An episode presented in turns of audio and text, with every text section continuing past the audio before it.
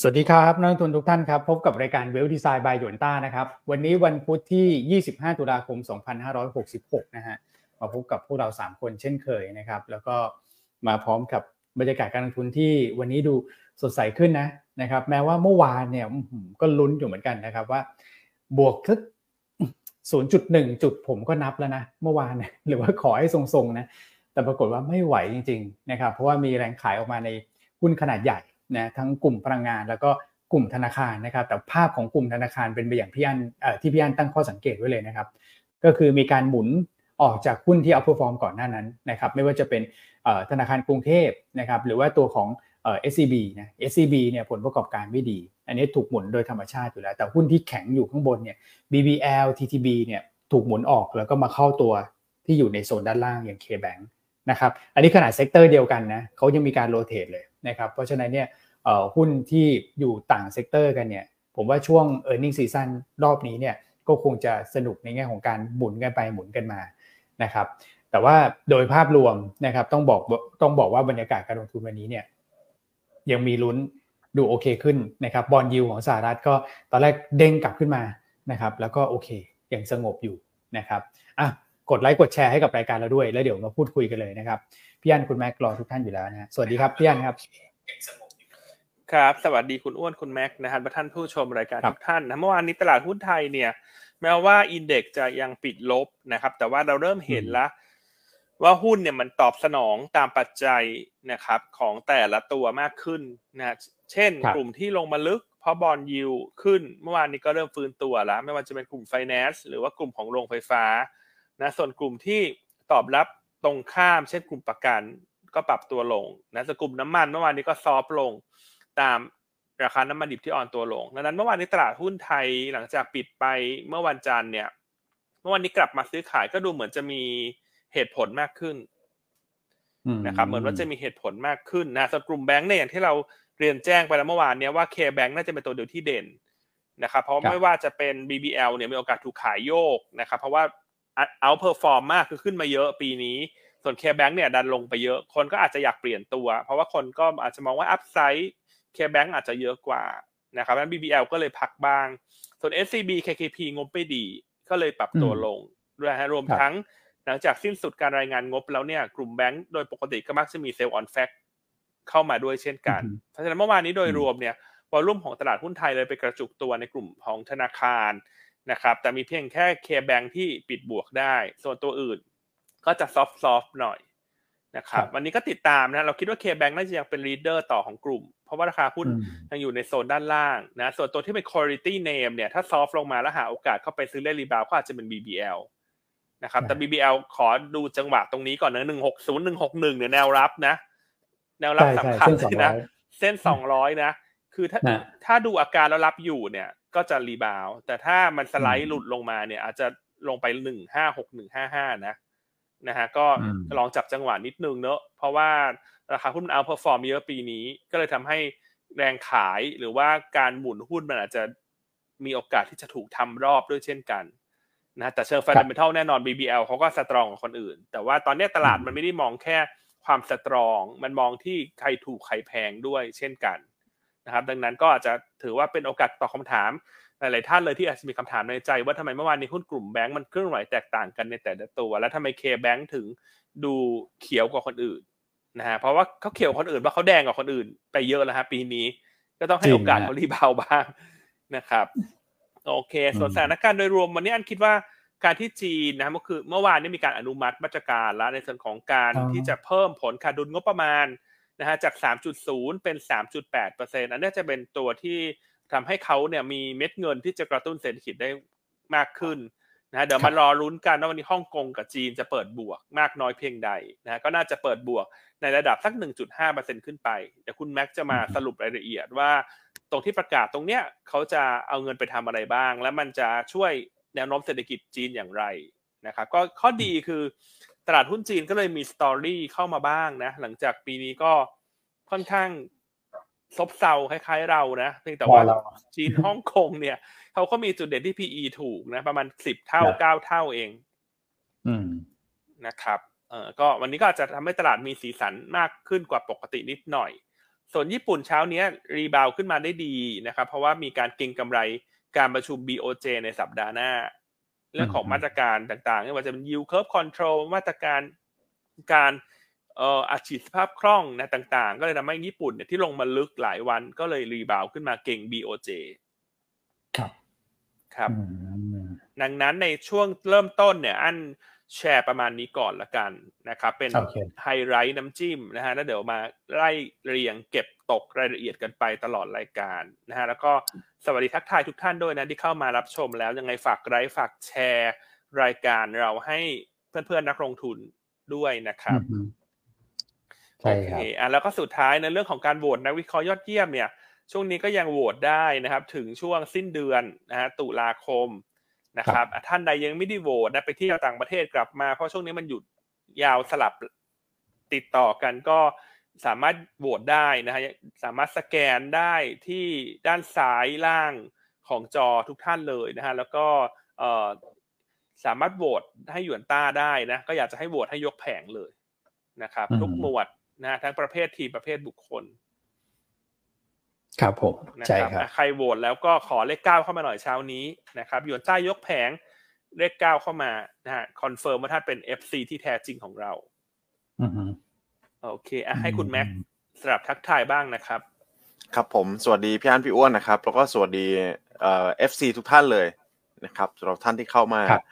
ตั้งแต่ก่อนเปิดรายการด้วยนะครับ ต้องเรียกว่าอืมวันนี้ดูจะสดใสขึ้นนะ เพราะ indicator ที่เราแนะนำติดตามเนี่ยนะครับที่ผมอาจจะพูดกับพี่เอ็มเสมอในรายการโรมิสกิทหุ้นเนี่ยนะครับก็จะมี 3 อย่างที่อือฮึดูแล้วค่อนข้างจะ support การ rebound ของตลาดหุ้นไทยได้บ้างนะครับอย่างแรกเลยคือตัวของราคาน้ำมันดิบนะราคาน้ำมันดิบลงมาสองวันแล้วนะครับซึ่งก็จะเชื่อมโยงไปต่อกับตัวของ bond yield ไทย 10 ปี นะครับบอลยูไทย 10 ปีอันนี้ก็สำคัญมากเลยในการที่จะดูว่าตลาดหุ้นไทยเนี่ยมีความน่าสนใจมากน้อยขนาดไหนนะครับเดี๋ยวผมคิดว่าวันนี้ถ้าน้ำมันดิบลงมา 2 วันติดขนาดเนี้ยมีโอกาสที่จะไซด์เวย์ดาวน์ลงนะครับแล้วก็เอ่อในส่วนของ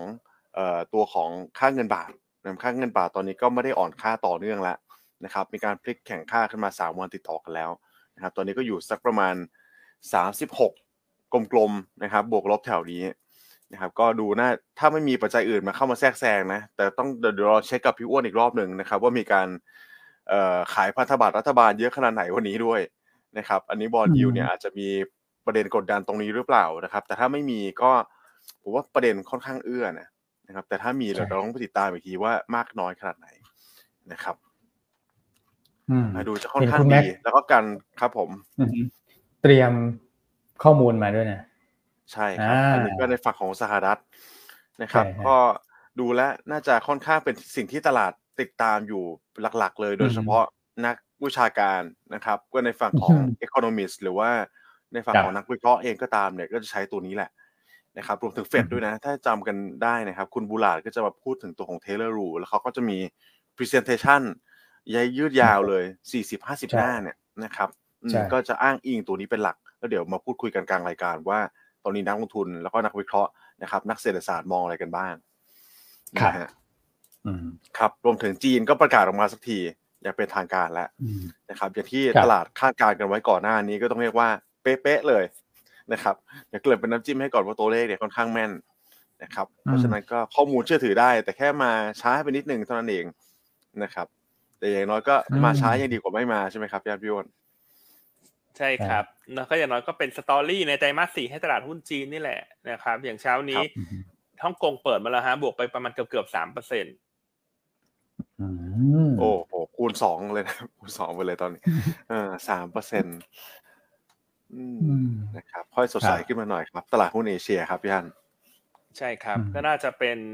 จังหวะให้มัน rebound หายใจหายคอได้บ้างเนอะเพราะว่าครับบอลยูสหรัฐก็ soft ลงมาสองวันละนะ bond yield สหรัฐช่วงนี้คงแกว่งข้างละเพราะว่าคงไปรอการประชุมเฟดในวันที่หนึ่งธันวา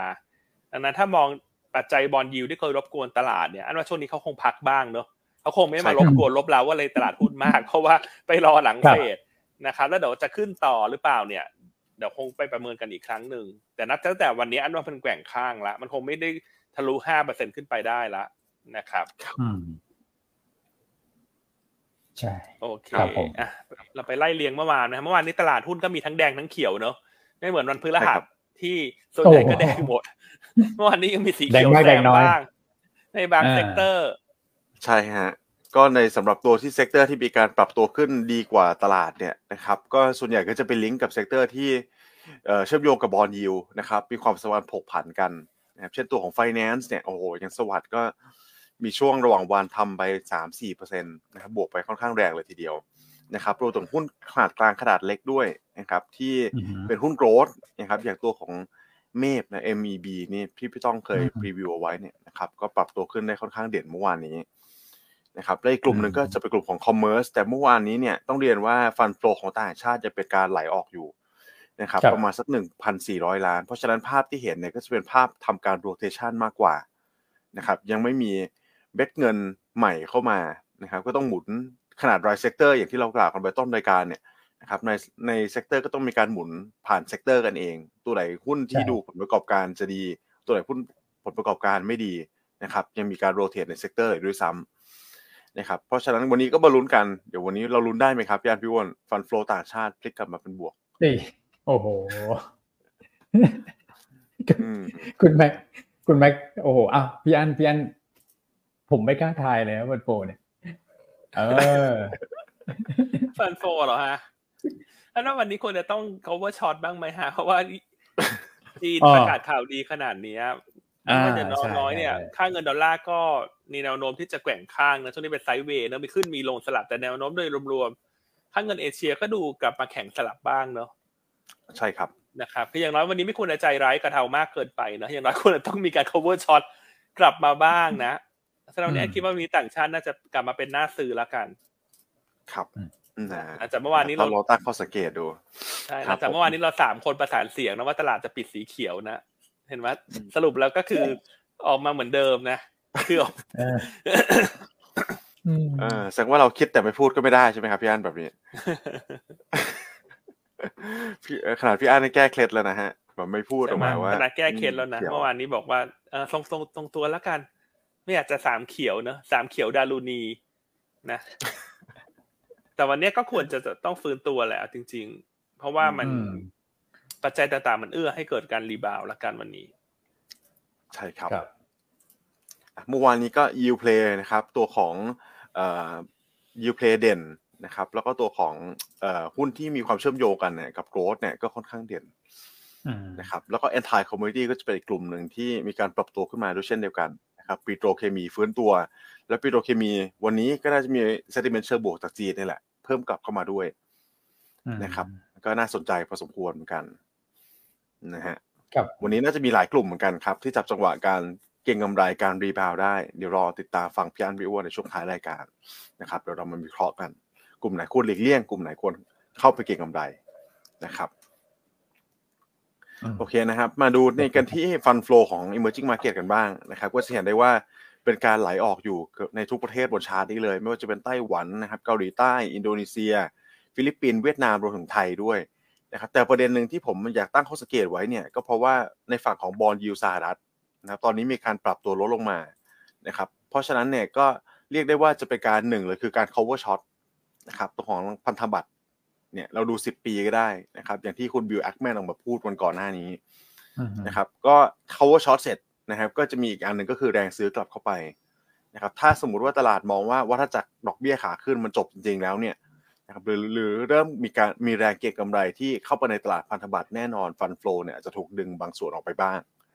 นะครับพอที่เราเชียร์กันตลอดเวลาเนี่ยนะครับมานานพอสมควรแล้วนะว่าจับจังหวะดีๆนะครับ ว่าการลงทุนในเอ่อในปีหน้าเนี่ยการเข้าซื้อตัวของกองทุนพันธบัตรนะครับสหรัฐเนี่ยมันก็เป็นสินทรัพย์ที่น่าสนใจอย่างบทวิเคราะห์ของคุณนัทเมื่อวานนี้ก็มีการกล่าวถึงตัวนี้ค่อนข้างเยอะนะครับออกมาปุ๊บก็ถือว่า perform ได้ค่อนข้างดีเลยทีเดียวนะครับเพราะฉะนั้นอย่างที่เรียนไปนะครับตลาดพันธบัตรถ้าถ้าดูยิวจะ peak แล้วก็ต้องมีเม็ดเงินที่มัน fund flow switch ไหลกลับไปบ้าง ในระยะสั้นก่อน อันนี้ก็น่าจะเป็นเรื่องธรรมดาเรื่องปกติใช่ไหมครับพี่วอนอืมใช่ครับ ครับเข้าไปตอนนี้ก็ยังได้สูงอยู่นะนะครับ แล้วก็ lock yield เสร็จลุ้น cap gain กันได้อีกเนาะถ้าเกิดว่าเป็นสัญญาณที่แบบโคเลจริง ๆ นะครับ ใช่ครับแต่สำหรับฟิวเจอร์ก็ถือว่าไม่ได้ short เยอะแล้วนะครับสองวันติดกันก็แค่รวมๆกันประมาณสี่พันต้นต้นเท่านั้นเองนะครับเมื่อวานนี้ช็อตสุทธิไป3,200ล้านเออ3,200สัญญานะครับส่วนตราสารหนี้ฮะพี่วันกลับมาเป็นซื้อสุทธิละ 645 ล้านบาทนะครับเริ่มมีสัญญาณบวกมาบ้างนะครับ ครับผม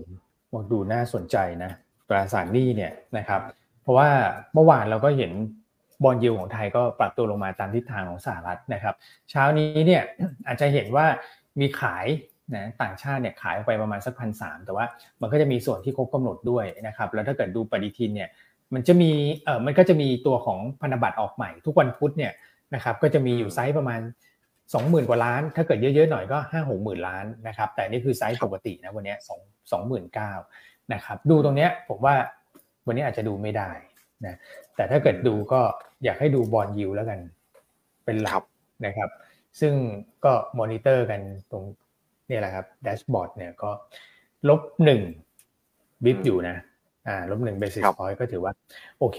คือตลาดพันธบัตรช่วงนี้เนี่ยของไทยเนี่ยผมว่าค่อนข้างที่จะมีเสถียรภาพมากขึ้นนะนะครับเราไม่ค่อยเห็นการปรับพอร์ตเยอะๆ แล้วก็การประมูลตัวใหม่เนี่ยผมก็ยังเห็นภาพเดิมๆ ก็คือยิวที่ออกมามันใกล้เคียงกับตัวของยิวเคิร์ฟนะครับแต่แน่นอนว่า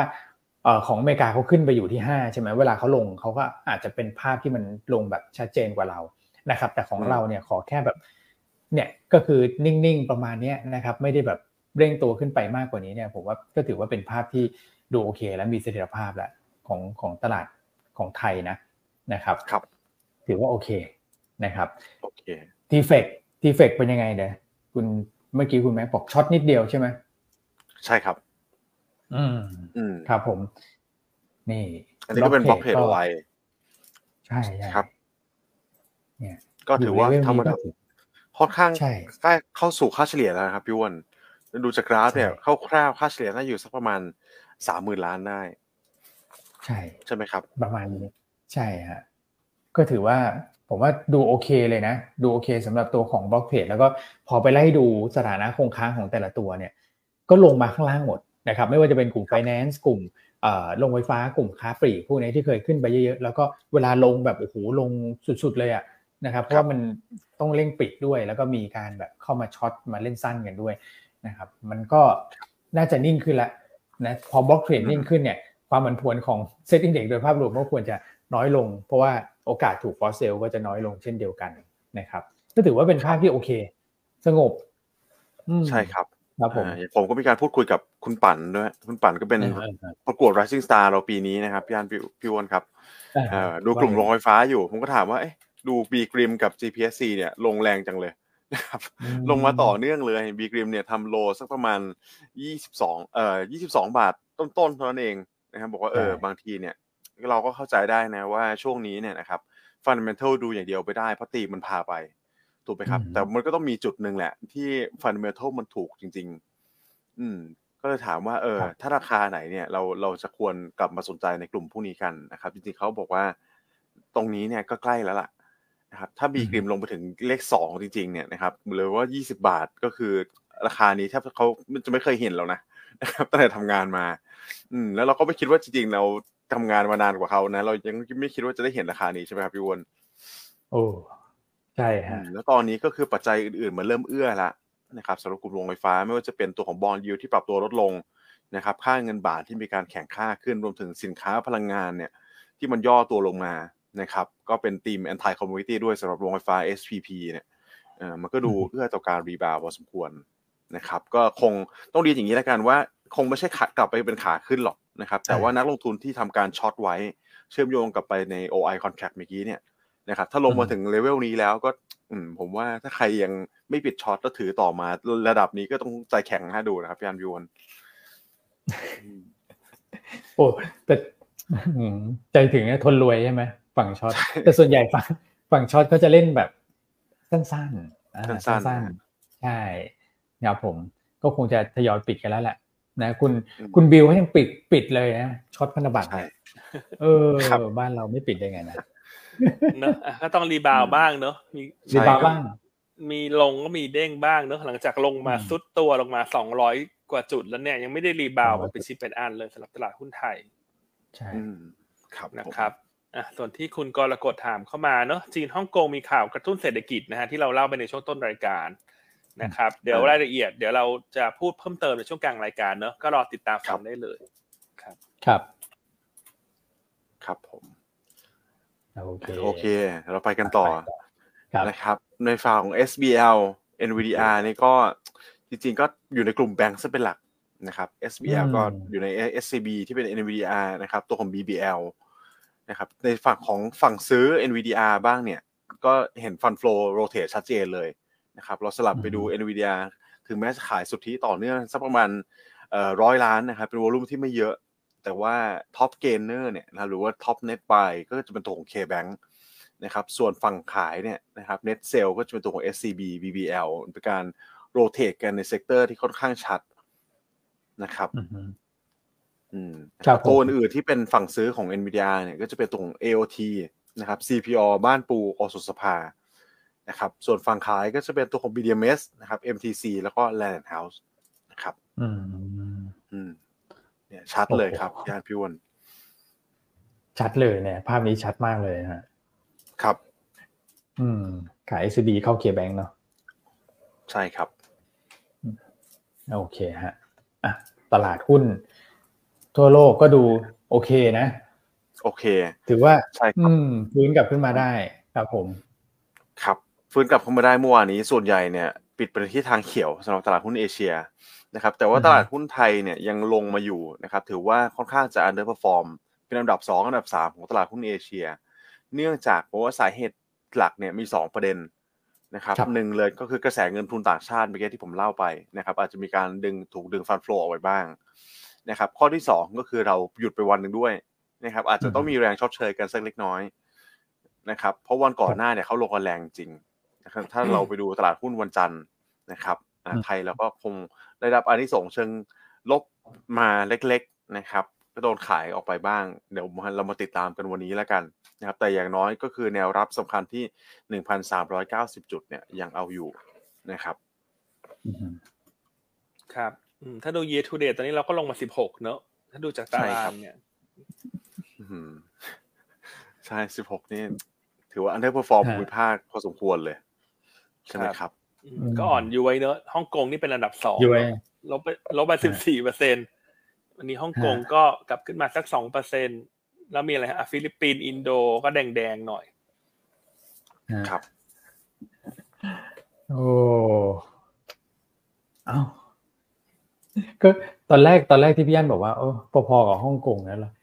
เราก็เออกราฟก็ดูแบบดูดูเหี่ยวเหมือนกันนะแต่พอมาดูเรื่องยีทูเดทนี่โอ้โห เรานี่แบบสุดๆเลยอืมเอ้าครับลุ้นฟื้นฮ่องหกน่งยน่าจะเริ่มเริ่มตีกลับบ้างแล้วนะ เพราะว่าอืมอย่างน้อยเขาก็มีเรื่องของมาตรการกระตุ้นเศรษฐกิจเนอะของเราก็รอนิดนึงของเราก็เดี๋ยวเดี๋ยวเดี๋ยวก็มีมาตรการกระตุ้นนะแต่มันไม่กระตุ้นสักทีก็รอรายละเอียดกันอยู่ ใช่ครับอืม ใช่ โอเคฮะนะครับนะโอเคอะไปที่ปัจจัยเมื่อคืนดีไหมฮะอะเราจะไล่ไปจากเรื่องจีนก่อนดีไหมคุณแม็กเพราะจีนนี่จริงๆเขาประกาศสักช่วงหัวข้ามเมืองไทย ครับผมได้เลยครับพี่อันก็จีนเนี่ยเอ่อประกาศออกมาแล้วนะครับสำหรับมาตรการกระตุ้นในภาคการคลัง100อืมเอ่อเรียกว่า1 3 7 0 0 0ล้านเหรียญสหรัฐ หรือว่ากลมๆเนี่ยก็จะเป็นหยวนก็คือ1ล้านล้านหยวน นะครับเป็นเงินไทยก็อยู่สักประมาณ 3 ล้านกว่าๆล้านล้านบาทอืมนะครับเยอะเป็นบาซูก้าเลยนะครับ แต่ก็อืมเรียกว่าเป็นคาดการณ์ที่ค่อนข้างตรงกับที่ตลาดประเมินไว้ก่อนหน้านี้นะครับครับค่อนข้างจะเป๊ะเลยแหละนะครับ แล้วก็มีการขยายตัวของเอ่อ government deficit นะครับหรือว่างบอืมเอ่อขาดดุลนะครับที่ตอนแรกตั้งไว้ที่ระดับ 3%เนี่ยก็ปรับขึ้นมาเป็น 3.8%น นะครับซึ่งเราค่อนข้างไม่เห็นบ่อยเลยนะครับ นานๆจะเห็นสักทีหนึ่งในการปรับตัวของ target เนี่ยกลางปีนะครับก็ต้องถือว่าอันนี้เป็นอะไรที่เขาแพลนเข้ามาก่อนล่วงหน้าแล้วล่ะนะครับที่จะทำให้มีการกระตุ้นเศรษฐกิจ หรือว่าการลงทุนในตัวของ infrastructure นะครับหรือว่าโครงสร้างพื้นฐานในช่วงของไตรมาส4เนี่ยที่เดิมดูเหมือนแผนถ้าไม่มีการกระตุ้นนะครับดูเหมือนแผนมันจะหย่อนลงไปนะครับแต่นี้ก็คือได้จังหวะพอดีอัดเข้ามาเนี่ยหนึ่งล้านล้านแน่นอนนะครับว่าเป็นบาสุก้า พอสมควรเลยนะครับแล้วก็จะไปอืมเจาะกับตัวของโครงสร้างพื้นฐานเนี่ยเป็นหลักนะครับ รวมถึงแหล่งเก็บน้ำต่างๆด้วยนะครับ อันนี้ก็จะเป็นอะไรที่เหมือนกับที่ตลาดประเมินไว้ก่อนหน้านี้ ซึ่งคนที่ประเมินไว้ก่อนหน้านี้เนี่ยนะครับ ผมคิดว่าเขาคงนั่งอยู่ในที่ประชุมนั่นแหละนะครับ เพราะไม่งั้นตัวของดีเทลคงไม่ได้ออกมาเป๊ะๆขนาดนี้นะครับ ก็โดยรวมแล้วเนี่ยนะครับ ตัวของ target เอ่อ GDP growth ของจีนที่5%เนี่ยผมคิดว่าตอนนี้ก็ไม่ยากแล้วล่ะ ถ้ามีเม็ดเงินกระตุ้นขนาดนี้นะครับ ตอนนี้ทางการจีนก็มีการสั่งนะครับให้วางแผนทุกอย่างให้มันชัดเจนนะครับ เม็ดเงินที่วางแผนไว้เนี่ยจะได้ลงเข้าไปสู่ระบบเศรษฐกิจอย่างรวดเร็วทันท่วงทีภายใน Q4 นี้นะครับ อันนี้ก็เป็นอะไรที่เป็นข่าวบวกต่อตลาดหุ้นในภูมิภาคเอเชียพอสมควรแหละนะครับ ถ้าเราเชื่อมโยงกันต่อเนื่องเนี่ยนะครับ ประเด็นนี้เราก็เคย recap ไป เดี๋ยวเรา recap ให้ฟังกันใหม่ดีครับพี่อันพี่วอนว่า sector ไหนในของไทยเนี่ยที่เชื่อมโยงกับมาตรการกระตุ้นเศรษฐกิจจีนที่น่าจะได้อานิสงส์เชิงบวกโดยตรงบ้างนะครับ ดีฮะได้ครับเอ่อก็กลุ่มที่ได้ประโยชน์เนอะแน่นอน ก็ต้องเป็นกลุ่มที่เชื่อมโยงกับมาตรการกระตุ้นเศรษฐกิจจีน เช่นอันนั้นเหล็กใช่ไหมครับอิฐหินปูนทรายอย่างเงี้ยปิโตรเคมีอืมนะครับ กลุ่มพวกชิปปิ้งนะฮะเรือเทกอง กลุ่มของยางพารา กลุ่มของโลจิสติกอ่านะครับ ก็ก็ได้หลายกลุ่มเลยนะ ใช่ครับนะครับเพราะฉะนั้นวันนี้นอกจากเรื่องของ bond yieldสหรัฐที่อ่อนตัวลงมาเนี่ย ที่จะช่วยหนุนกลุ่มไฟแนนซ์กับกลุ่มของโรงไฟฟ้าให้เกิดการช็อต covering เนี่ย มันก็มีกลุ่มอื่นๆนะที่มันเชื่อมโยงกับตลาดหุ้นจีนไปด้วย ให้เราสามารถ trading ได้ในช่วงสั้น ๆ เช่นกัน ใช่ครับนะครับอะถ้าเป็นดูดูเป็นรายตัวล่ะ ดูเป็นรายตัว ก็จะมีอะไรฮะ SC เอ่อ SCC ถูกไหมครับ SCGP อืมพีเชียครัชิบปผมปิ้งใช่ไหมฮะเอ่อปตท GC ครับ STA เนอร์อืมนะฮะมีอะไร JWD Triple I ใช่อะไรอย่างเงี้ยครับ ก็จะหลายหใช่ลายครับตัวอยู่นะอะคุณแม็กมีเสริมไหมฮะ ครับ ผมประมาณนี้เลยครับ ตอนแรกก็จะพูดตัวของ SJWD กับตัวของ Triple I นี่แหละ ครับผม อืม ก็ถือว่าเป็นการเปิดโอกาสนะในการเก็งกำไรรีบาวในส่วนของตลาดหุ้นที่ต้องดูยังเป็นขาลงอยู่แล้วถ้าเราดูภาพใหญ่นะครับ อืม ครับผมครับอะคุณคุณอ้วนพิมพ์อะไรตัวที ทีอะไรฮะกำลังจะนึกถึงผู้แบบกลุ่มพลังงานอ๋ด้วยอคโรรับงพี่อันการอ่าพลังงานก็ได้ประโยชใช่น์ใช่ซอพอไทยออยล์เพราะว่าช่วงนี้ราคาน้ำมันจริงๆก็ ซอฟต์ลงมาพอดี แต่ว่าเอ่อประเด็นตรงนี้ก็น่าจะช่วยจำกัดดาวไซด์กับราคาน้ำมันได้เหมือนกันอืมใช่ครับ น้ำมันซอฟต์พอดีวันนี้ถ้าหุ้นกลุ่มพลังงานต้นน้ำซอฟต์ลงมาก็น่าสนใจเขาสะสมเก็งกำไรนะ เพราะว่าคืนนี้จะมีการรายงานตัวเลขสต็อกน้ำมันดิบของ EIA ซึ่งครับตลาดเนี่ยคาดการณ์ว่าจะเพิ่มขึ้น 2 0 0 0 0 0 แบเรล แต่ถ้าดูตัวเลขของ API ที่รายงานออกมาในช่วงเช้าเนี่ยมันลดลงไปถึงเกือบ 3 ล้านบาร์เรล นะฮะสวนทางที่คาดของตลาดคือเพิ่มขึ้น 1.5 ล้านบาร์เรล ดังนั้นเนี่ยอืมการที่น้ำมันช่วงนี้อ่อนลงมาจากสถานการณ์ในตะวันออกกลางที่ทรงตัวนะครับแต่คือเนี่ยถ้า EIA รายงานออกมาลดลงนะสวนทางคาดการณ์น้ำมันมีโอกาส rebound แล้วยิ่งมีเรื่องกระตุ้นเศรษฐกิจของจีนเนี่ยน่าจะทำให้น้ำมันที่ตอนนี้ลงมาใกล้ๆ 80 เหรียญต้นๆแล้วสำหรับสำหรับ WTI เนี่ยก็มีโอกาสที่จะฟื้นตัวได้ ครับ ครับผมนะครับ ถ้ากับวันนี้มันมีหลาย หน้าเล่นนะฮะสำหรับหุ้นเนี่ยคือหน้าที่เราจะเข้าสะสมเก็งกำไรก็อาจจะไปเอาพวกกลุ่มพลังงานเนอะรอซอฟต์ลงมานะฮะยิ่งลงลึกยิ่งน่าสนใจ เพราะว่าน้ำมันมันลงพอดีเนอะแต่เราคิดว่าน้ำมันน่ะมันจะฟื้นแล้ว ส่วนกลุ่มที่เทรดดิ้งไปเลยรายวันเนี่ย ก็เยอะแยะไปหมดเลยครับวันนี้โรงไฟฟ้าอืมสื่อสาร ใช่ไหมฮะ ครับใช่ไฟ แนนซ์อย่างเงี้ยเออหลาย sector นะแต่ก็ดูจังหวะราคาเปิดนิดนึงเนอะอืมถ้าเปิดโดดมากๆก็รอนิดนึง ไม่จำเป็นต้องแบบไล่ซื้อทุกราคาหรอกเพราะตลาดแบบนี้อันว่าคนก็เน้นเน้นเป็นฤทธิ์มีดสั้นหมดคุณ จริงฮะใช่ไหมฮะ เคยดูหนังจีนไหมเห็นด้วยฮะ ฤทธิ์มีดสั้น ฤทธิ์มีดยาวเนี่ยมาอีกแล้วหนังจีนมาอีกแล้วนะฮะเดี๋ยวลิปมิสลิปมิสั้นก็คือเขาใช้ไม้ไอ้มีดสั้นๆอย่างเงี้ยเหรอพี่อันเดี๋ยวไง ใช้มีดคือสั้นๆหเป็รืนอมีดบินวิทยายุทนะธ์คุณ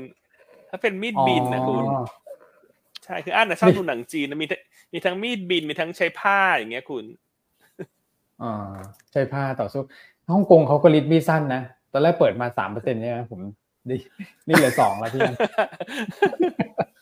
ฤทธิ์มีดสั้นอย่างดีเออนะคุณ ดีกว่าฤทธิ์มีดอะหักนะคุณเอออย่าหักนะ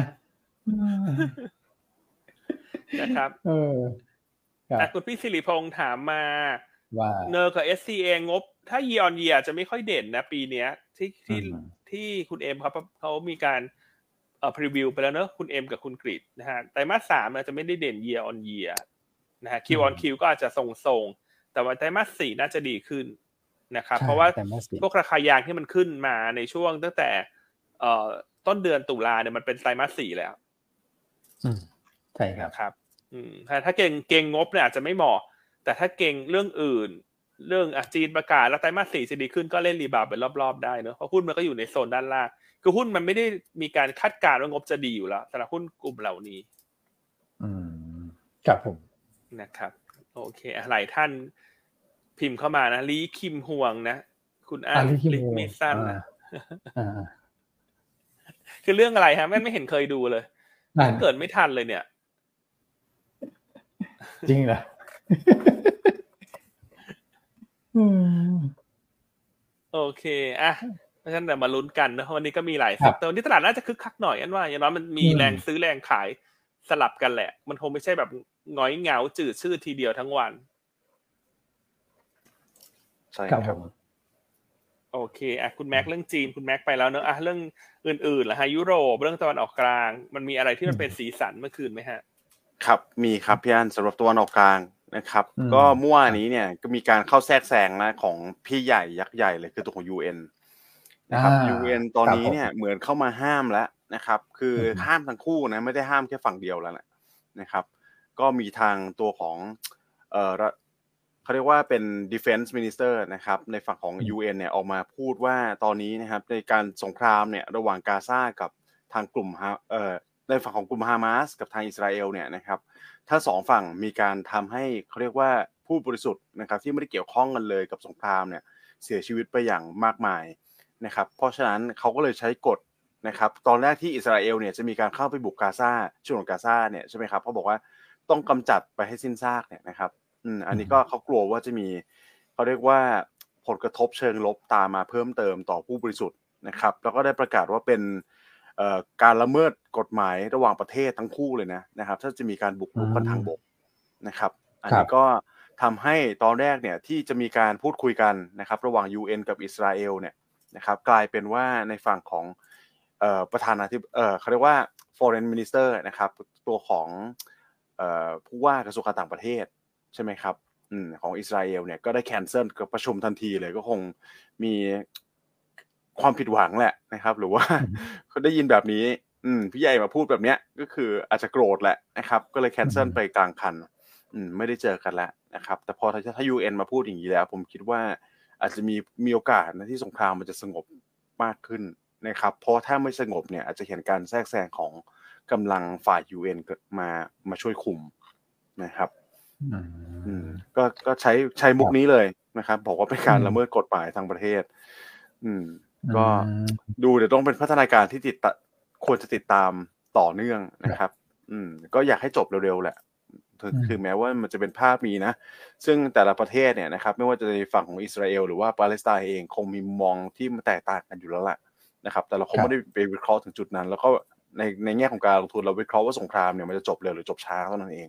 ถูกไหมครับอืมใช่อืมอันนี้ก็เป็นอีกเสอีกสาเหตุหนึ่งที่ทำให้ตัวของราคา น้ำมันดิบเมื่อวานนี้เนี่ย ปรับตัวลงมาต่อเนื่องอืมนะครับ สู่ระดับ 88 เหรียญกลมๆแล้วสำหรับตัวของเบรนท์นะครับอืมครับอืมก็สองคือวันติดต่อกันครับผม อืมอะลงมาใช่ไหมสองวันติดต่อกันที่คุณแม็กบอกก็ถือว่าลงมาเยอะเหมือนกัน แล้วก็แต่จริง ๆ เนี่ยก็คือเอ่อการโจมตีก็ยังมีอยู่ถูกไหมฮะก็คือเป็นการโจมตีแบบเอ่อทางภาคอากาศบ้าง แล้วก็เฉพาะสถานที่บ้าง แต่ว่าการเคลื่อนพลที่คุณแม็กให้จับตาเรื่องของเอ่อ การบุกเขาเรียกบุกเข้าไปทางภาคพื้นดินเนี่ยแบบเต็มรูปแบบ อันนี้ยังไม่เกิดขึ้นใช่ไหมแล้วก็เจอใช่ครับทางยูยูเอ็นมาปรามด้วยมาเบรกนะครับครับมาเบรกนะทางอิสราเอลเขาก็บอกว่าเขาก็ยังอยากจะเอ่อตอบโต้กลุ่มกลุ่มฮามาสเนี่ยให้ต่อเนื่องนะ แต่อาจต้องใช้เวลาก็ดูเหมือนก็เขาก็เข้าใจเอ่อบทบาทของของของทาง UN เหมือนกันนะ นะครับ ก็แปลว่าใช่ครับสงครามเนี่ยเอ่อเชื่อว่าสงครามอาจจะไม่ถึงขนาดนั้นนะแต่ว่าก็การตอบโต้กันเนี่ยต้องคงจะต้องใช้เวลานานแหละคงไม่ใช่แบบจะใช้แบบโอ้โหอาวุธยุทโธปกรณ์รุนแรงเข้าไป แล้วก็ทำให้แบบกำราบในคราวเดียวคงไม่ได้ขนาดนั้นแหละต้องใช้เวลาอืมครับอือืมมอืมจริงๆเรื่องนี้ผมว่าถ้าเชื่อมโยงไปเรื่องของครับเอ่อปัจจัยทางการเมืองนะครับ ในฝั่งสหรัฐตอนนี้ก็ถูกวิพากษ์วิจารณ์มา เยอะพอสมควรแล้วใช่ไหมครับ ไม่ว่าจะเป็นงบประมาณที่ อันนี้ผมอ๋ออิงตามข่าวเลยนะนะครับเอ่อครับงบงบประมาณภาษีประชาชนที่มันเอ่อถูกไหลไปอืมแล้วมีคอมเมนต์จากฝั่งประชาชนเองเนี่ยนะครับไปช่วยประเทศนู้นประเทศนี้ในการสงทำทำสงครามเยอะนะครับอ่าแล้วก็มีกระแสตีกลับไปที่ในฝั่งของรัฐบาลคุณไบเดนเยอะพอสมควรนะครับ เพราะฉะนั้นอันนี้ผมคิดว่าถ้าเป็นภาพแบบนี้แล้วเนี่ยแล้วสหรัฐอาจจะต้องส่งกำลังไปช่วยก็คงอยากให้จบเร็วที่สุด ต้องเรียกแบบเรียนแบบนี้แล้วกัน ซึ่งการจบเร็วที่สุดเนี่ยมันก็ผมว่าดีนะในมุมมองก็คือผู้บริสุทธิ์เนี่ยอาจจะได้ไม่ต้องสูญเสียเพิ่มเติมมากกว่านี้ด้วยนะครับจากการที่มุมมองของเขาเรียกว่าผู้ระดับสูงแล้วกันในประเทศเนี่ยอือฮึนะครับ ที่มองต่างกัน อืม ในสงครามนี้อืมนะครับอืมอืมครับผมนะครับ โอเค ไม่แย่ไปกว่าเดิมไม่แต่น่าต้องติแย่ดไปตามกว่าเดิมแล้วแต่ต้องอืมติดตาม ใช่ครับยังครับว่ายังนิ่งนอนใจไม่ได้แล้วกัน แต่ว่าถือว่าอืมดีกว่าที่ เอ่อประเมินไว้ก่อนหน้านะ เพราะว่าอิสราเอลมาพูดอย่างนี้ใช่ก็เหมือนเขาจะเอาจริงแล้วก่อนหน้านี้ใช่ไหมครับ UN ก็เลยใช่ต้องใช่รีบเข้ามาเบรกไว้ก่อนนะครับอืมอืมครับ โอเคเนอะก็ขอให้สงบตะวันออกกลางในเร็ววันเนอะนะครับอืมก็เป็นปัจจัยที่อาจจะลดความตึงเครียดลงเพราะก่อนหน้าอิสราเอลก็ประกาศค่อนข้างแข็งกร้าวนะว่าจะจะบุกละ แต่นี่ผ่านมาสักอาทิตย์หนึ่งแล้วก็ยังไม่ได้มีการเคลื่อนเคลื่อนพลใหญ่ทางภาคพื้นดินนะครับใช่แล้วครับตอนนี้มีหลาย ๆ ส่วนงานไม่ว่าจะเป็นประเทศต่างๆไม่ว่าจะเป็นหน่วยงานต่างๆก็เข้ามาพยายามประสานนะครับครับฉะนั้นก็อิสราเอลคงต้องคิดดูให้ดีว่าถ้าจะบุกสวนกระแสอืมหลายๆคนที่ออกมาห้ามปรามเนี่ยมันก็อาจจะทำให้ภาพของเขาดูเป็นลบก็ได้ อืม ใช่ครับอืม โอเคอะเรื่องจีนไปแล้วเรื่องของตะวันออตะกวันกอลาองกไปกลางแล้วไปแล้วฮะนะครับครับอะมีเรื่องอะไรเพิ่มเติมไหมฮะครับตัวเลขเศรษก็ฐกิจเรื่องเพิ่มเติม อ่าอืมได้ครับ แล้วก็คุณแม็กก็ค่อยไปเข้าเรื่องเทเลลูอ่าได้ของคคุรับณแม็กเลยอะก็เมื่อวานนี้ครับก็ผมจะมีการรายงานตัวเลขเศรษฐกิจอย่างตัวของ PMI นะครับ ตัวของอืม S&P Global ที่เราให้ติดตามครับกันเนี่ย ถือว่าค่อนข้างอินไลน์ นะครับออกมาที่ 50 จุดละนะครับ ก็เพิ่มขึ้นจากเอ่อเดือนก่อนหน้าด้วยใช่ไหมครับพี่อ้วนอืมใช่เดือนที่ประมาณสัก 49.8 จุดจุดแปดนะครับ ก็ทำครับสุดจุดสูงสุดในรอบ 6 เดือนละนะครับโอ้โหก็เห็นได้ว่ากิจกรรมทางฝั่งของเอ่อภาคการผลิตเนี่ยหรือ manufacturing เนี่ยนะครับ ก็มีการฟื้นตัวกลับขึ้นมาค่อนข้างดีสำหรับตัวของสหรัฐอเมริกานะคครัรับบอะแต่ว่าในฝั่งของยูโรโซนเนี่ยยังค่อนข้างชะลออยู่นะ อืมยังจริงยังฮะยังติดขัดขัดอยู่นะครับ ผมคิดว่าประเมินว่าส่วนใหญ่เนี่ยอืมน่าจะมาจากฝั่งของเอ่อ EV นะครับที่จีนอืมเข้าไปตีนะครับเพราะว่ากระแสของรถสันดาปที่มัน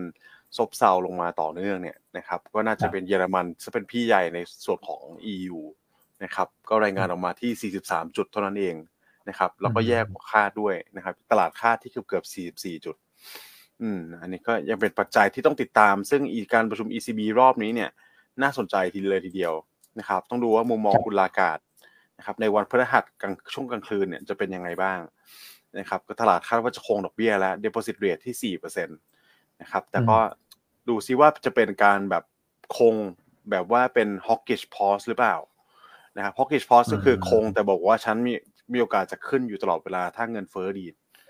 นะครับครับอืมเดี๋ยวลองติดตามคุณลากาศผมว่า ECB น่าสนใจเฟดเนี่ยน่าจะใกล้ถึงจุด หมายปลายทางเต็มที่แล้วนะครับแต่ ECB ตอนนี้เงินเฟ้อนี่ยังสูงกว่าเฟดค่อนข้างเยอะนะครับ ในฝั่งของยูโรโซนอืมนะครับ โอเคโอเคครับ มาที่ครับผมประเด็นเอ่อของเทเลรูกันบ้างนะครับเทเลรูเนี่ย Taylor Rule อันนี้เทเลรูเป็นทฤษฎีนะครับ ที่คาดการณ์นะครับ ทางนักเศรษฐศาสตร์จะใช้ในการคาดการณ์จุดเหมาะสมของดอกเบี้ยเอ่อนโยบาย นะครับดอกเบี้ยเฟดเนี่ยว่าควรจะเป็นเท่าไหร่ในสถานการณ์แบบไหนนะครับซึ่งตัวแปรเนี่ยอันนี้ผมอาจจะไม่ลงที่ตัวของ equation นะเพราะมันจะยืดยาวนะครับแต่ตัวแปรก็จะมีตัวของเงินเฟ้อในระดับปัจจุบันความคาดหวังเงินเฟ้อนะครับก็คือเป้าหมาย target เฟดอย่างเงี้ยที่2%นะครับตัวของ neutral rate นะครับดอกเบี้ยที่เรียกว่าเอ่ออัตราดอกเบี้ยที่ไม่ได้มีการเร่งหรือว่าชะลอเศรษฐกิจนะครับซึ่งในในระดับปกติเนี่ยก็อยู่สักประมาณ2%นะครับอัตราการเติบโตของ GDP ปัจจุบันรวมถึงเป้าหมายของ GDP ในระยะยาวเป็นอัตราเท่าไหร่นะครับ ซึ่งคำนวณออกมาแล้วผมเบ็ดเสร็จแล้วกันนะครับ แต่ว่าถ้าใครอยาก search ไป search เพิ่มเติมได้นะแล้วก็ในเว็บหลาย ๆ เว็บเนี่ยจะมี calculator ให้ท่านลองกดเล่นดูด้วยนะครับ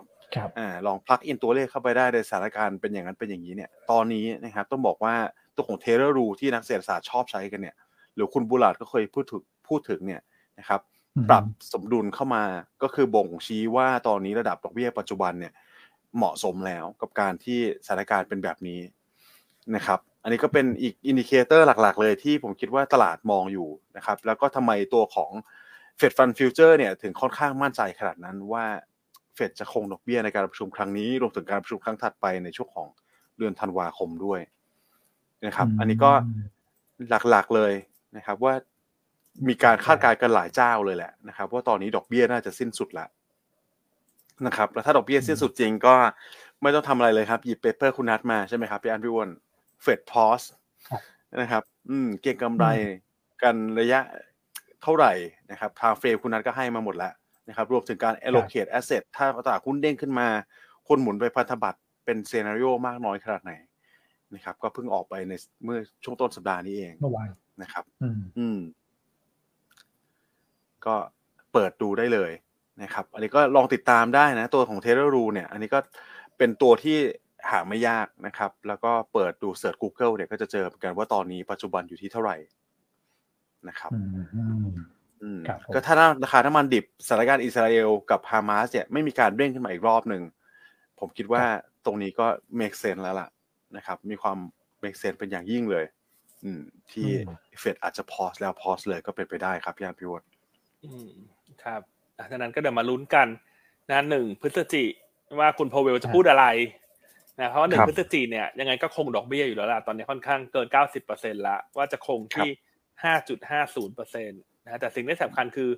ความเห็นนี่แหละ ว่าคุณพอเวลจะเริ่ม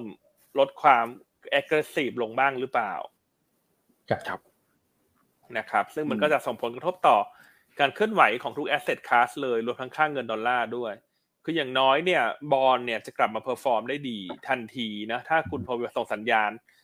ว่าเฟดใกล้ที่จะ pause ดอกเบี้ยละครับเพราะทุกคนก็จ้องที่จะซื้อพันธบัตรสหรัฐแหละราะว่าปีนี้มันลงมาเยอะมากๆนะครับจากดอกเบี้ยที่มันขึ้นนะครับ เพราะฉะนั้นตอนนี้ทุกสายตาของนักลงทุนทั่วโลกเนี่ย อันว่าไม่ได้อยู่ที่ตลาดหุ้น มันอยู่ที่ตลาดพันธบัตรมากกว่านะครับแล้วหลังจากนั้นเนี่ย พอพันธบัตร ราคากลับมาเพิ่มขึ้นนะฮะทำให้บอลยิวลง ก็จะทำให้ตลาดหุ้นกลับมาน่าสนใจอีกครั้งหนึ่ง เพราะฉะนั้นมันมีทีละสเต็ปทีละสเต็ปทีละสเต็ปไป ดังนั้นเราในฐานะที่เป็นนักลงทุน เช่นกันเนี่ยเอ่อการที่เราสามารถทำ asset allocation ได้เนี่ย เราก็อยากจะให้พุ่งเป้าไปที่พันธบัตรก่อนนะ เพราะพันธบัตรเนี่ยเป็นการลงทุนที่เป็นลักษณะของ simple นะครับ และได้ return ที่ชัดเจน นะฮะทั้ง bond yield ทั้ง capital gain เนอะถ้าเราซื้อถูกจังหวะที่ดอกเบี้ยมัน peak แล้ว เพราะฉะนั้นทุกท่านก็เตรียมเตรียมจังหวะไว้ละกันนะครับ แต่คิดว่าอีกไม่นานละนะครับ ที่เฟดน่าจะส่งสัญญาณพอสดอกเบี้ยละครับโอเคอะประเด็นต่างประเทศน่าจะค่อนข้างครบแล้วเนอะคุณแม็กวันนี้ หลาย ๆ เรื่องราว ใช่ครับก็มีคุณแม็กเตรียมมาเกล็ดอีกนิดนึงก็คือตท่านที่สองที่โหวตในฝั่งของสหรัฐเนี่ยไม่ผ่านไปแล้วนะครับ ในส่วนของประธานสภาล่างตอนนี้ก็เบอร์สามก็คุณนอมินีคนใหม่คุณเอมเมอร์เนี่ยนะครับรอรอติดตามกันตอนนี้ยังไม่มีความคืบหน้าเยอะนะครับเดี๋ยวพรุ่งนี้ผมมาเล่าให้ฟังถ้ามีความคืบหน้าเพิ่มเติมแล้วกัน โอเค อันนี้คือตำแหน่งตัวประธานสภาล่างใช่ไหมฮะใช่ครับ ที่จะโหวตกันเนี่ยครับพี่ฮันก็เปลี่ยนไปเปลี่ยนมาอันนี้ก็เป็นเบอร์สามแล้วนะครับ ก็คือสองสองท่านก่อนหน้านี้ดูเหมือนจะ แรลลี่คนมาไม่เพียงพอนะครับ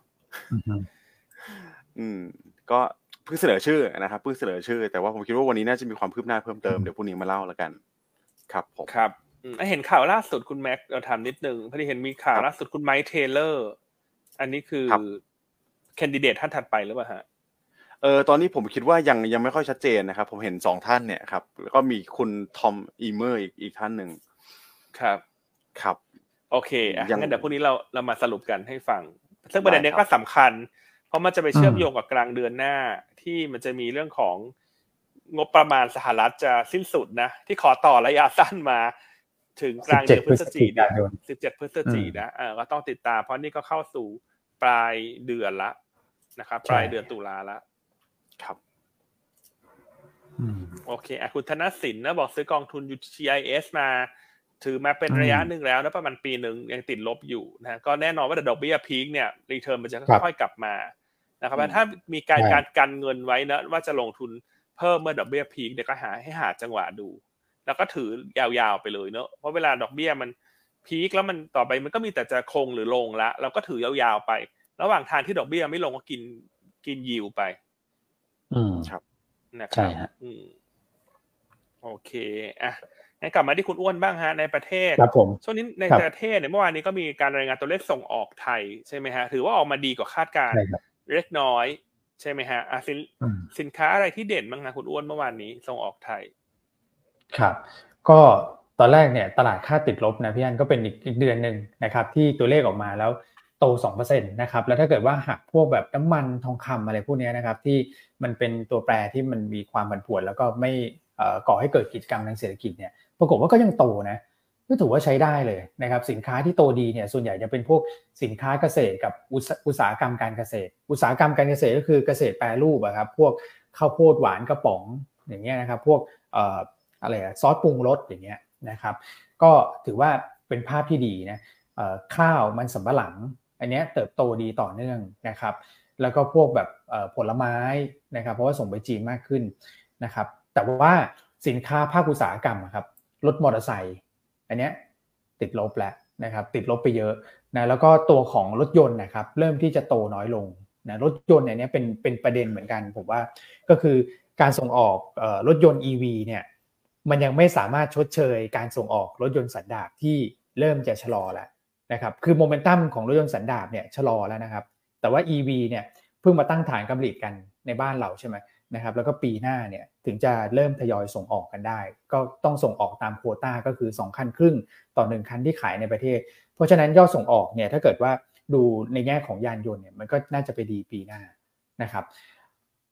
ภาพในช่วงที่เหลือของปีนะครับ เดือนตุลาพฤศจิกาธันวาเนี่ยสเดือนสุดท้ายเนี่ยผมว่ามีลุ้นเลยนะเพราะฐานปีที่แล้วเนี่ยต่ำด้วยนะครับ แล้วก็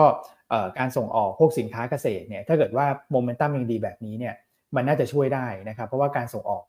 พวกรถยนต์เนี่ยช่วงที่เหลือของปีเนี่ยอาจจะนิ่งๆ หรือชะลอลงมานะครับแต่โชคดีว่าภาคการเกษตรเนี่ยเอลนิโยกระทบเราน้อยนะครับแล้วก็ผลผลิตก็จะออกมามากขึ้นในช่วงไตรมาสสี่นะครับอันนี้ถือว่าเป็นภาพภาพที่ดีกว่าที่ตลาดคาดแล้วกันที่น่าจะช่วย GDP ได้เพราะว่าก่อนหน้านี้คนจะคิดว่าส่งออกปีนี้จะติดลบเยอะ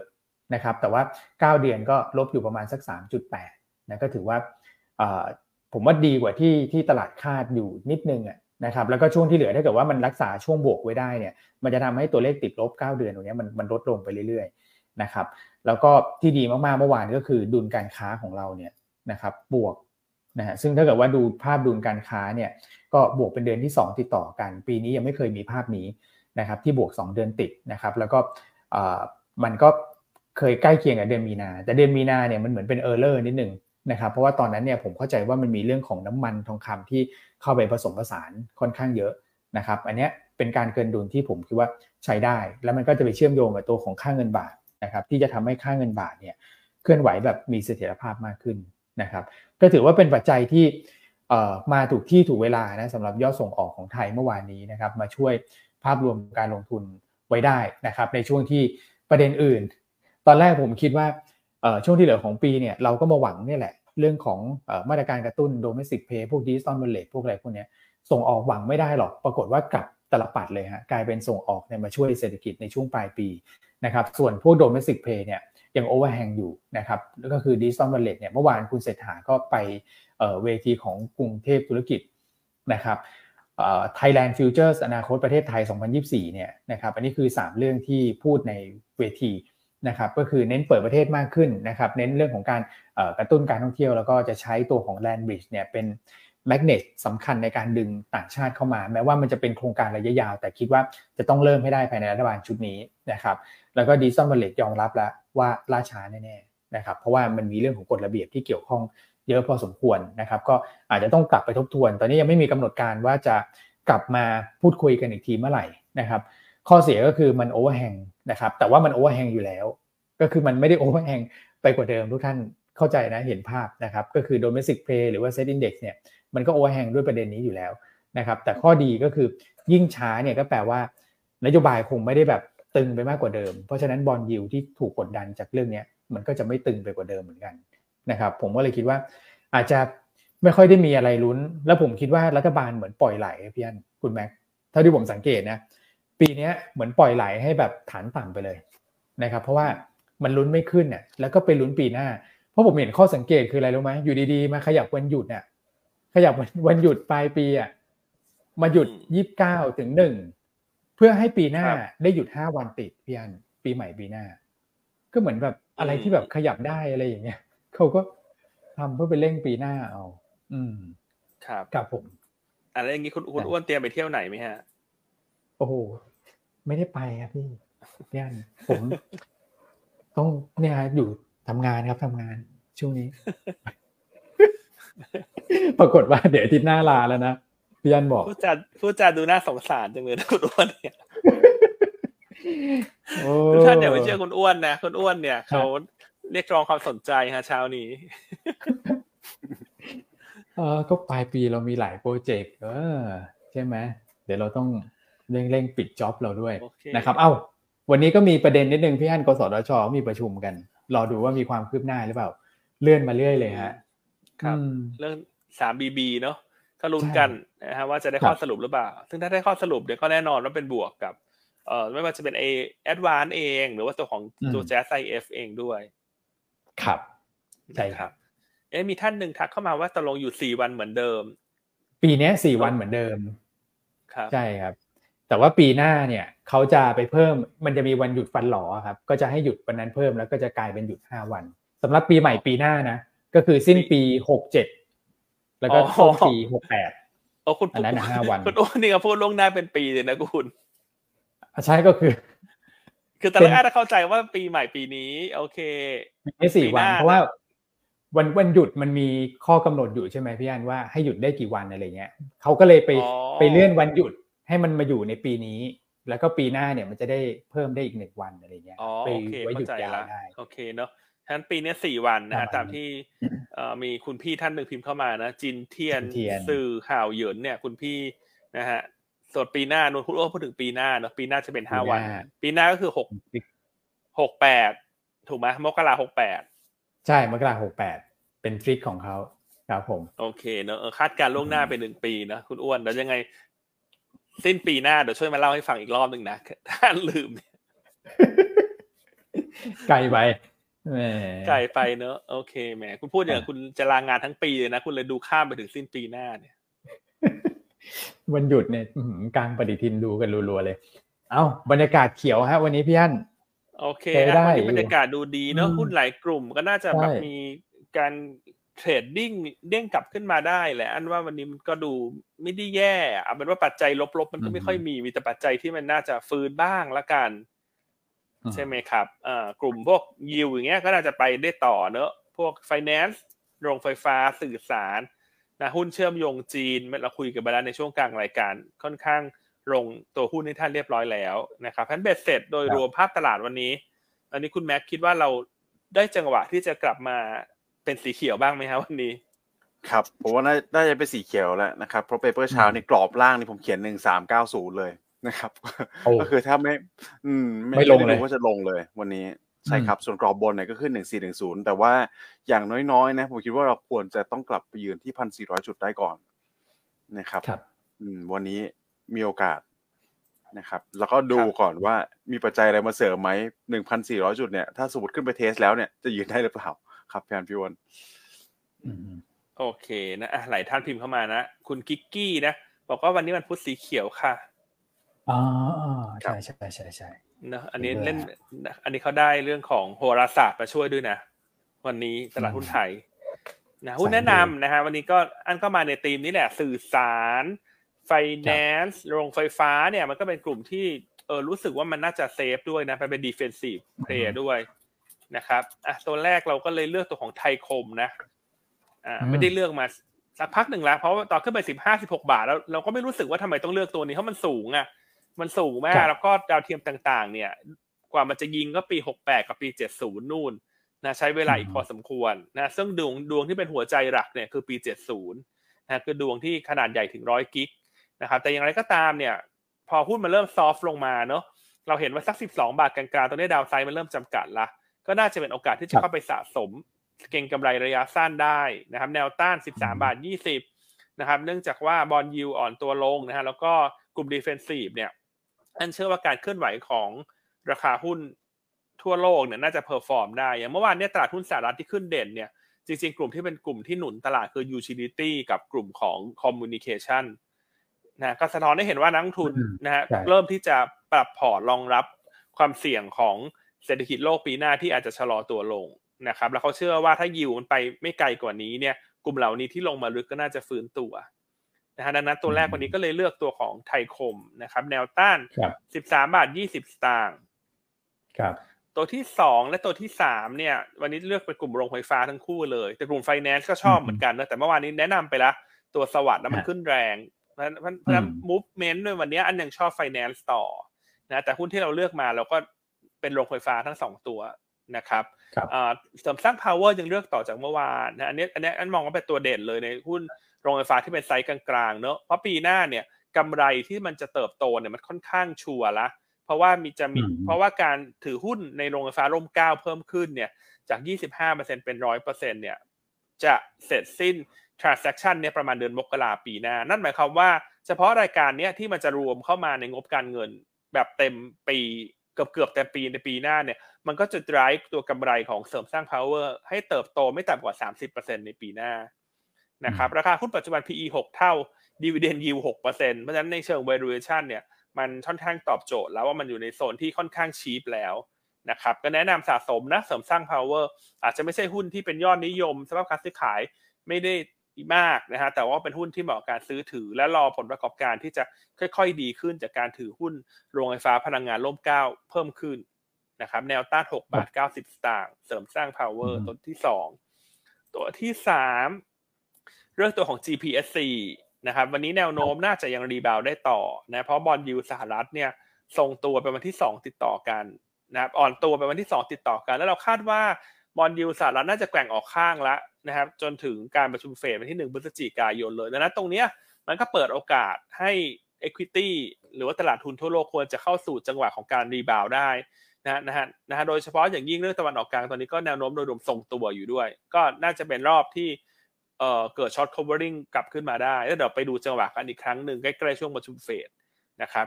แนวโน้มกำไรไตรมาสสามสำหรับตัว GPSC เนี่ยเราคาดว่ากำไรจะโตทั้ง year on year และ Q on Q ราคาหุ้นที่ลงมาลึกมากในปีนี้เนี่ยลบลงไปถึง 47% year to date ทำให้ PE ปีหน้าเนี่ยลดลงเหลือแค่ประมาณ 14 เท่า ก็ถือว่าไม่ได้สูงไม่ได้แพงมากเหมือนในอดีตแล้วสำหรับกลุ่มโรงไฟฟ้าตัว GPSC นะฮะรวมทั้ง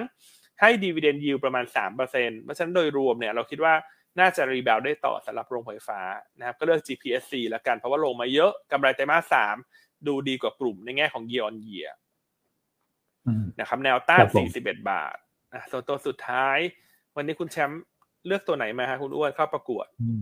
เลือก Finance ตัวเล็กมาให้พี่อันหน่อยนะครับ ก็ NCAP ก็เป็นอีกตัวหนึ่งนะครับในกลุ่ม Finance size กลางไซส์เล็กแนวต้าน 2.86 แนวรับ 2.72 แล้วก็ stop loss ถ้าต่ำกว่า 2.58 นะครับ คุณแชมป์มองว่า RSI เกิดสัญญาณ bullish divergence นะครับ ตรงนี้ค่อนข้างชัดเลยราคาหุ้นทำ new low ลงมานะครับ แต่ว่า RSI เนี่ยมีการยกตัวขึ้นนะครับ แล้วก็ candlestick เมื่อวานเนี่ยปิดเต็มแท่งนะ มันก็เป็นสัญญาณ confirm ในแง่ของการกลับตัวนะครับ ก็เลยหยิบยกมาแนะนำวันนี้นะครับ วันนี้บทวิเคราะห์ก็ค่อนข้างเยอะเหมือนกันนะครับพี่อันมีสรุปงบตัวของ SCG Packaging ด้วยนะครับ ซึ่งงบออกมาเนี่ยไตรมาสสามเนี่ยตามคาดนะครับไตรมาสสี่ฟื้นตัวนะราคาหุ้นเนี่ยลงมาลึกก็ได้ตีมจีนด้วยอาจจะเห็นเทคนิคลดีบาวขึ้นมานะครับแต่คุณปั่นบอกว่าอัพไซด์ถ้าเกิดว่าดูไกลๆเนี่ยก็ยังต้องติดตามแหละนะครับเรื่องของสงครามก็มีผลนะครับแล้วก็เขาก็มีดีลในการซื้อหุ้นเพิ่มของเขาด้วยนะบริษัทลูกเนี่ยมันอาจจะต้องใช้เงินอีกนะครับก็สั้นๆก็คือเล่นรีบาวได้นะครับส่วน นอกเหนือจากบทวิเคราะห์อีคอนส่งออกเราเล่าไปแล้วเนี่ยหุ้นรายตัวก็จะมี SSR GFPT แล้วก็ Apico Hightech อันนี้คาดการผลประกอบการไตรมาสสามนะนะครับไม่สวยหมดเลยนะครับ Apico Hightech ตอนแรกคิดว่าจะดีกว่านี้ไตรมาสสามแต่ก็ดูแบนๆฮะดูจะไม่ค่อยหวือหวาเท่าไหร่นะสำหรับกลุ่มยานยนต์ครับผมครับโอเคฮะโอเคอะมีคำถามหนึ่งที่น่าสนใจเนอะอาจจะว่าเอ่อตอบนิดนึงแล้วกันทิ้งท้ายคุณเจนนี่เนอะ เขาบอกว่าทำไมฟังอีกค่ายบอกว่าปีนี้ PE GPSC 80 เท่านะครับเอ่อคืออันนี้คือสิ่งที่เราเคยอธิบายไปละหลายทีแล้วครับผมครับแล้วนักลงทุนเนี่ย อาจจะยังไม่ได้เข้าใจดีละกันเพราะฉะนั้นอาจจะถือเวจังหวะเธอโอกาสอธิบายอีกทีนึง คือ PE ที่เราพูดกันตลอดเนี่ย เราคือ PE forward นะอย่างเมื่อกี้อันครับพูดผมว่า GPSC PE ปี 67 อยู่ที่ 14 เท่า ปี 67 เนอะอันนี้ปี 66 นะครับเพราะฉะนั้นเวลาอืมเราพูดเนี่ยเพราะหุ้นมันต้องมองไปข้างหน้าเนอะมันจะมอง forward ตลอด แต่ว่าสิ่งที่เอ่อนักลงทุนดูหรือว่าที่พี่เขาบอกว่านักวิเคราะห์อีกค่ายหนึ่งบอกเนี่ยที่80เท่าเนี่ยมันคือ PE ย้อนหลัง4ไตรมาสครับนะครับเอ่อใช่ครับถ้าดูในเว็บเซตเนี่ยมันก็จะโชว์เท่านี้ แต่หุ้นเนี่ยเรามองอืมอนาคตนะครับแล้ว GPSC เนี่ยไตรมาสสามไตรมาสสี่ปีที่แล้วเนี่ยมันถูกกดดันจากต้นทุนแก๊สที่เพิ่มขึ้น นะครับครับอืมเพราะฉะนั้นก็เอ่อถามว่าทำไมตัวเลขไม่ตรง เพราะว่าเอ่ออันนั้นอาจจะเป็น current PE คำว่า current PE คือสี่ไตรมาสย้อนหลังเนาะแชร์ประมาณนี้แล้วกัน แต่สิ่งที่หยวนต้าพูดเสมอคือ forward PE แล้วกันนะคือเราไม่ได้คอมเมนต์ว่าเขาพูด current PE มันผิดหรือมันถูกนะ แต่อืมแต่หยวนต้าใช้ forward PE ละกัน forward PE คือ PE ในอนาคตนะเช่น PE ปี 66 ก็หมายความว่ากำไรไตรมาสหนึ่งสองสามสี่ปีนี้บวกกัน นะครับถ้าอืมพูดว่า PE ปี 67 ก็คือกำไรหนึ่งสองสามสี่ปี 67 บวกกันสี่ไตรมาสนะครับเพราะฉะนั้นแชร์ประมาณนี้เนาะจะได้ไม่งงนะครับใช่ฮะอ่าส่วน current PE เราไม่ค่อยพูดเลยครับเพราะมันเป็นอดีตเนอะเราซื้อหุ้นครับเราดูอนาคตเนอะเราไม่ดูอดีต ใช่ครับนะครับอืมก็ประมาณนี้เนอะเราเราก็อาจจะอืมเอ่อถือโอกาสชี้แจงเพราะว่าเขาใจะนักทุนหลายคนยังสับสนอยู่อะกับคำว่า คำว่า PE เนี่ย PE นะ ซึ่งนั่นว่านักวิเคราะห์ส่วนใหญ่เกิน 90%เนี่ยเขาจะพูด forward PE นะครับ อันว่าส่วนใช่ครับน้อยมาก ๆ เลยที่จะพูด current PE ใช่ครับอืมนะครับอะคุณอุ้ฝากคุณอ้วนแชร์ด้วยคุณอ้วนเป็นอาจารย์เผื่อมีเทคนิคในการนำเสนอให้เข้าใจง่ายผมว่าพี่อันพูดเข้าใจง่ายแล้วนะ เพราะว่าจริงๆแล้วผมคือเรื่องนี้สำคัญมากเลยครับ เรื่องนี้สำคัญแล้วก็ไปทุกเวทีก็จะเจอคำถามทุกเวทีเลยครับว่า เอาหุ้น PE สูงมาแนะนำได้ยังไงนะครับ ก็เนี่ยแหละครับก็คือสิ่งที่เกิดขึ้นแล้วจบไปแล้วนะครับ เวลาเราลงทุนเราก็มองอนาคตนะครับ เพราะว่ากระแสเงินสดที่เราจะได้รับมันก็คือเรื่องของอนาคตนะฮะเพราะฉะนั้นเนี่ยก็ให้น้ำหนักกับเรื่องของอนาคตเป็นหลักนะครับ แต่ว่าข้างหลังเนี่ยเราก็ดูไงดูไว้เป็นตัวอ้างอิงนะครับ แต่ก็ต้องดูว่าเออที่มาที่ไปของเขาเนี่ยมันเป็นยังไงด้วยนะอย่าง GPSC ปีนี้ 19.6 ปีหน้า 13.8 นะครับ ดูในหยวนต้า Universe เราได้นะสำหรับเอ่อลูกค้านะครับเนี่ยเข้าไปดูได้เลยฮะรีเสิร์ชของเรานี่ข้อมูลเยอะมากนะผมว่าเยอะที่สุดในอุตสาหกรรมเลยเลยแยกตารางเออแยกอะไรพวกนี้ให้เรียบร้อยเลยฮะอืมใช่ครับครับส่วนพี่ forward PE เนี่ยมันก็จะมีการปรับขึ้นปรับลงไประหว่างทางนะ ถ้าเรามีการปรับประมาณการนะเช่นครับปรับประมาณการกำไรขึ้น forward PE ก็อาจจะลง ถ้าหุ้นเขาอยู่ที่เดิมลงอยู่นะครับแต่ถ้าหุ้นมันขึ้นมาแล้ว PE มันก็จะ เพิ่มขึ้นไปแล้วนึกออกไหมฮะ แต่ถ้าปรับประมาณการกำไรลง หุ้นอยู่ที่เดิมอยู่ PE forward มันก็จะขึ้นนะประมาณนี้คุณฮะพี่เจนนี่เข้าใจถูกแล้วฮะอืมถูกเพแล้วราะฉะนั้นก็เอ่อเวลาเราพูดในรายการแล้วกันเนอะเราพูด forward PE เป็นหลักนะส่วน forward PE ปีไหนเนี่ยเราก็จะพูดทิ้งท้ายไว้ด้วยนะ forward PE หกหก forward PE หกเจ็ดแต่ตอนนี้เนื่องจากเป็นสิ้นปีละอันก็จะดูหกเจ็ดเป็นหลักละเพราะมันจะหมดปีแล้ว ครับนะครับ โอ้โอเคอะเพราะฉะนั้นก็อะแชร์ประมาณนี้นะหวังว่าทุกท่านจะได้ไปทำการบ้านเพิ่มเติมนะครับเพราะบางทีพอเราไปดู current มากเนี่ยเราจะไม่ยิ่งไม่กล้าซื้อหุ้นไงทั้งที่หุ้นมันถอยมาเยอะแล้วถูกไหมฮะเพราะฉะนั้นแล้วไอ้เป็นเหตุผลใช่ว่าทำไมเราดู forward นะเราดู forward เราไม่ดู current เพราะบางที current มันเกิดจากปัจจัยต่าง ๆ ที่เป็นปัจจัยรบกวนที่มันเกิดขึ้นไปแล้วอือฮึแล้วจบไปแล้ว ในทางกลับกันนะ ในทางกลับกันเช่นหุ้นบางเออพี่อันตัวทางกลับกันเอ่อ หุ้นบางตัวที่มันอาจจะดีจากเหตุการณ์ผิดปกติ เช่นธุรกิจถุงมือยางอือฮึอย่างเงี้ยมันดีจากอืมเรื่องของ pandemic โรคระบาดเนี่ยคุณไปดู current PE เนี่ยมันต่ำมาก แต่ว่า forward ครับ PE เนี่ยมันสูงมาก เพราะฉะนั้นถ้าเราดู current PE เนี่ยมันจะทำให้เราเราก็จะซื้อคิดว่าตัวหุ้นตัวนั้นมันถูกมาก เราก็เลยซื้อเออซื้อซื้อแล้วหุ้นมันก็ลงไปเรื่อยๆเพราะธุรกิจมันสิ้นสุดไปละ เรื่องของโอกาสที่มันดีชั่วคราวจากเรื่องของ pandemic นึกออกไหมฮะ เพราะฉะนั้นอันคิดว่า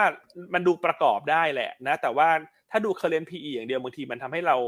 mislead mislead เหมือนกันนะครับบางธุรกิจที่มันเป็น cycle อย่างเงี้ยอย่างบางช่วงเนอะเช่นเรือเทกอง ช่วงโควิดโอ้ PE ต่ำมากถ้าเราไปดู current เนอะอย่างเรือคอนเทนเนอร์อย่างเงี้ย RCL current PE ต่ำมาก แต่ใช่สองสามเท่า แต่ทำไมหุ้นมันลงลงลงเพราะว่า forward เนี่ยมันกลายเป็นสี่สิบเท่าไปแล้วไงเพราะมันผ่านช่วงที่มันเป็น ช่วงดีผิดปกติไปแล้วเนาะแชร์ประมาณนี้ครับ น่าจะจับจังหวะได้ดีขึ้นนะสรุปก็คือดูทั้งสองอย่างแหละ แต่ว่านักวิเคราะห์เราจะพูด forward เป็นหลัก ครับผมนะครับ โอเคอะครบถ้วนนะฮะได้ได้เวลาละได้เดี๋ยวยังไงพบกันใหม่พรุ่งนี้ละกันนะครับเดี๋ยวเชิญคุณแชมป์เขามารอต่อแล้วนะครับ สวัสดีครับ สวัสดีครับสวัสดีครับ